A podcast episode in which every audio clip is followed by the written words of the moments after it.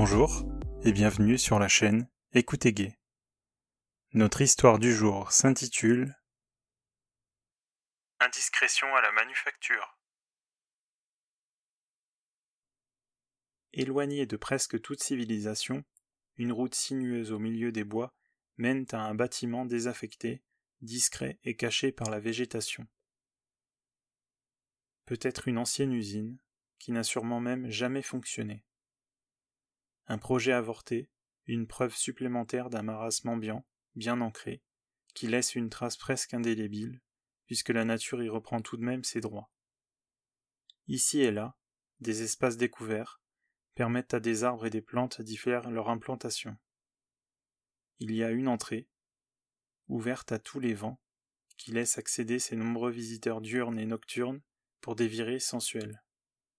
Un lieu potentiellement protégé de toute intrusion malfaisante, car gardé secret, mais communiqué entre personnes ayant le même intérêt.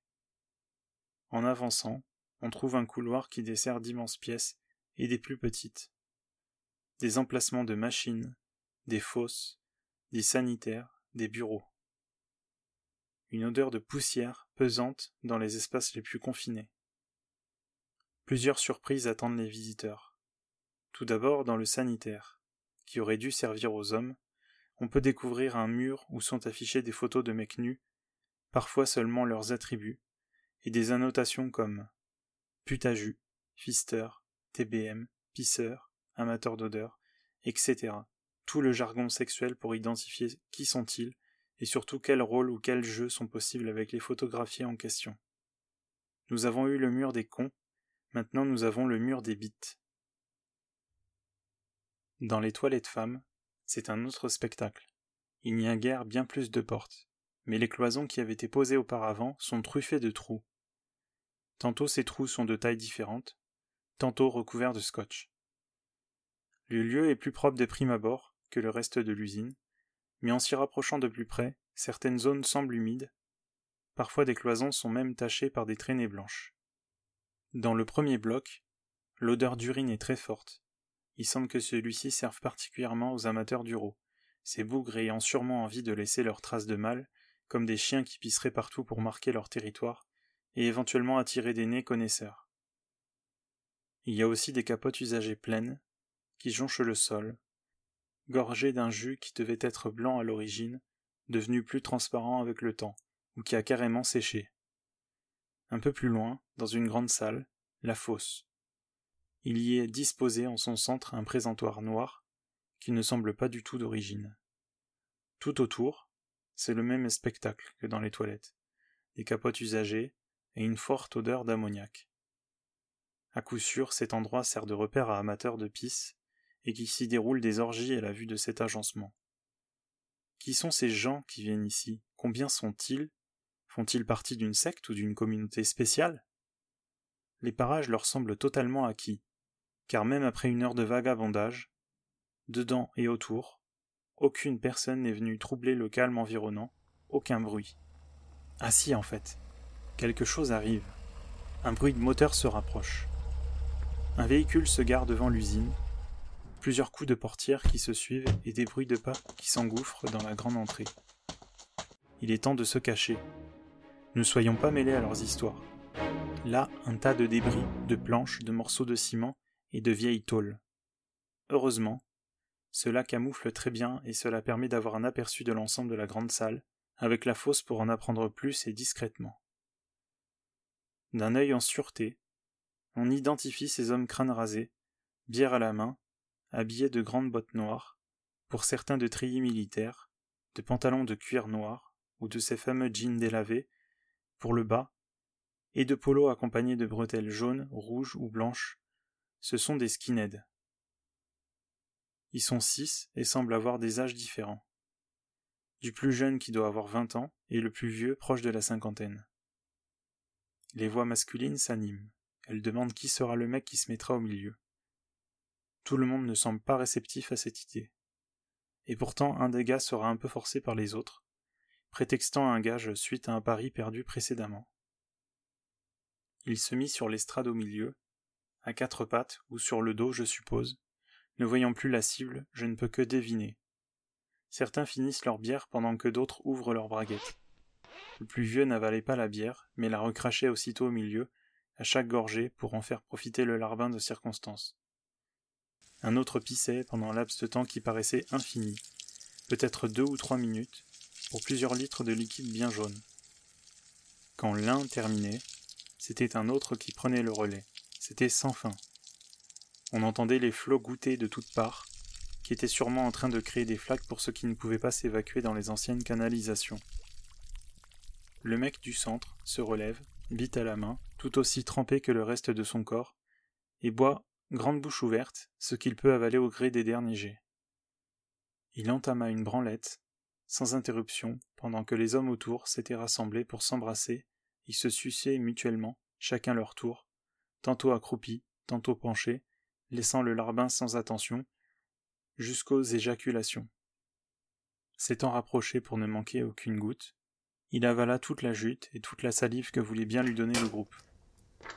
Avant de partir, ils lui dirent que le gage n'était pas terminé. Tu dois revenir par tes propres moyens, ou attendre qu'on veuille bien te rechercher. Tu dois savoir ce que c'est d'être un slave. Le mec acquiesça.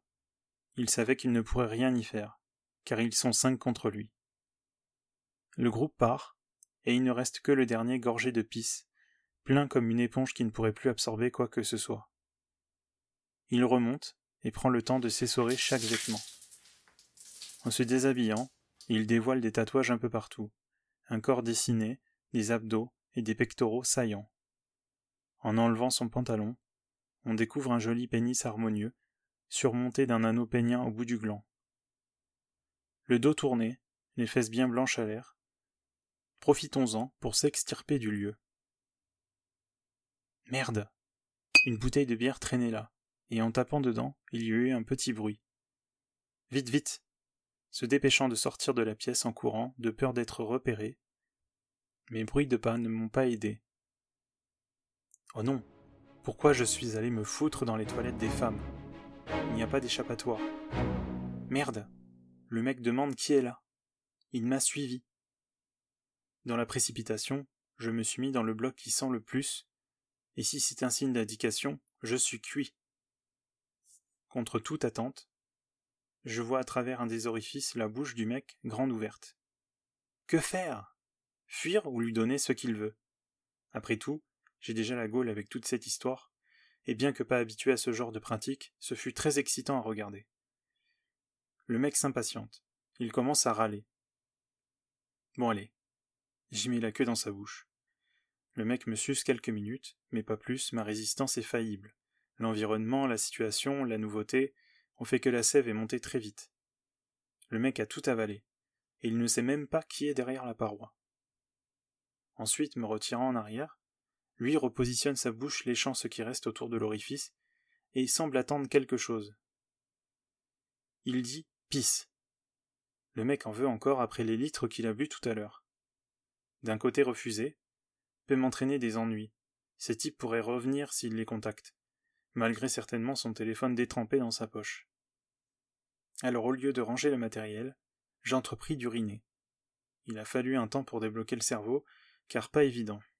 La parurésie s'étant activée, le principe d'avoir peur d'uriner devant des congénères. Cela fait un bon moment que je ne suis pas soulagé, alors il y avait de quoi lui donner. Au fil de l'expulsion, je ressentais une satisfaction qui montait crescendo. Derrière la paroi, le mec se branlait, puis quand vient alors la dernière goutte, que j'en regrettais presque que ce soit terminé, on entendit le mec gémir de plaisir. Je ne sais pas s'il fait ça tous les jours, mais ce qui est sûr, c'est que c'est un grand consommateur de fluide corporel d'homme. La honte alors m'envahit, et je ne peux pas rester plus longtemps ici. J'entrepris d'en sortir le plus vite possible afin de ne pas me retrouver nez à nez ou nez à avec de potentiels nouveaux venus, approchant du soir, il en est fort possible. Une fois à l'extérieur, je me dis Ah L'air frais. Ça fait du bien de ne plus devoir respirer cet air chargé. En m'éloignant, un dernier coup d'œil en arrière à cette usine, je pense. Est-ce que l'envie d'y revenir me prendra? Fin de l'histoire. Retrouvez-moi sur les différents réseaux sociaux avec le hashtag ou le arrobase écoute ou bien sur mon site internet www.écoutegay.com. Mettez-moi en favori pour me retrouver facilement sur votre plateforme de streaming préférée. Merci de votre écoute et à bientôt.